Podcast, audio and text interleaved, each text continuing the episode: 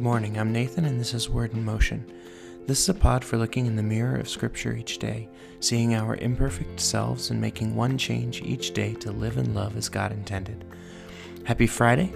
As usual, we'll take a break from talking about fear and even peace to Sabbath in the Psalms. I shouldn't say that because today's psalm does address peace a little bit, but we'll take a break at least from looking for ways to change things that we need to change, and we'll Sabbath will rest in who God is today.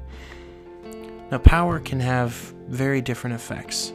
Think about Star Wars. Watching Darth Vader use the Force for the first time was absolutely terrifying as a kid.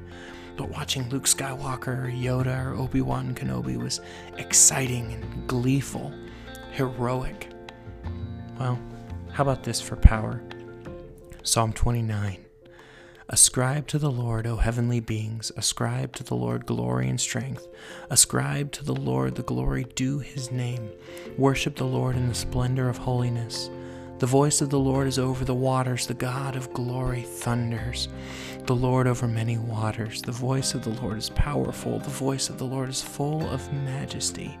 The voice of the Lord breaks the cedars. The Lord breaks the cedars of Lebanon. He makes Lebanon to skip like a calf and Sirion like a young wild ox. The voice of the Lord flashes forth flames of fire. The voice of the Lord shakes the wilderness. The Lord shakes the wilderness of Kadesh. The voice of the Lord makes the deer give birth and strips the forests bare. And in his temple all cry, Glory. The Lord sits enthroned over the flood. The Lord sits enthroned as king forever. May the Lord give strength to his people. May the Lord bless his people with peace. There's a bit of this that reminds me of God's questions of Job. Remember in Job chapter 38, Where were you, he says, when I laid the foundation of the earth? Tell me if you have understanding. Who determined its measurements? Surely you know. Or who stretched the line upon it? On what were its bases sunk? Or who laid its cornerstone? when the morning stars sang together and all the sons of God shouted for joy. This is a scary thought. Someone with that much power? Go back even further, all the way back to the beginning of everything. Genesis chapter 1 God created everything with his voice. God said, Let there be light, and there was light. God spoke all the plants and animals, planets, stars, and moons into existence with his voice. That's scary, if not for the gospel. If not for the covenant with Abraham and Moses and David, and then with us through Jesus Christ, the foundations of a relationship only possible through Christ. We learn that God so loved the world John 3:16 that word so is doing a lot of heavy lifting. God so loved the world that he was willing to give his son to make it possible. And that kind of power that's talked about in Job and in Genesis and throughout the Old Testament especially that kind of power is scary, terrifying. Like Darth Vader to a little kid is scary if not coupled with his love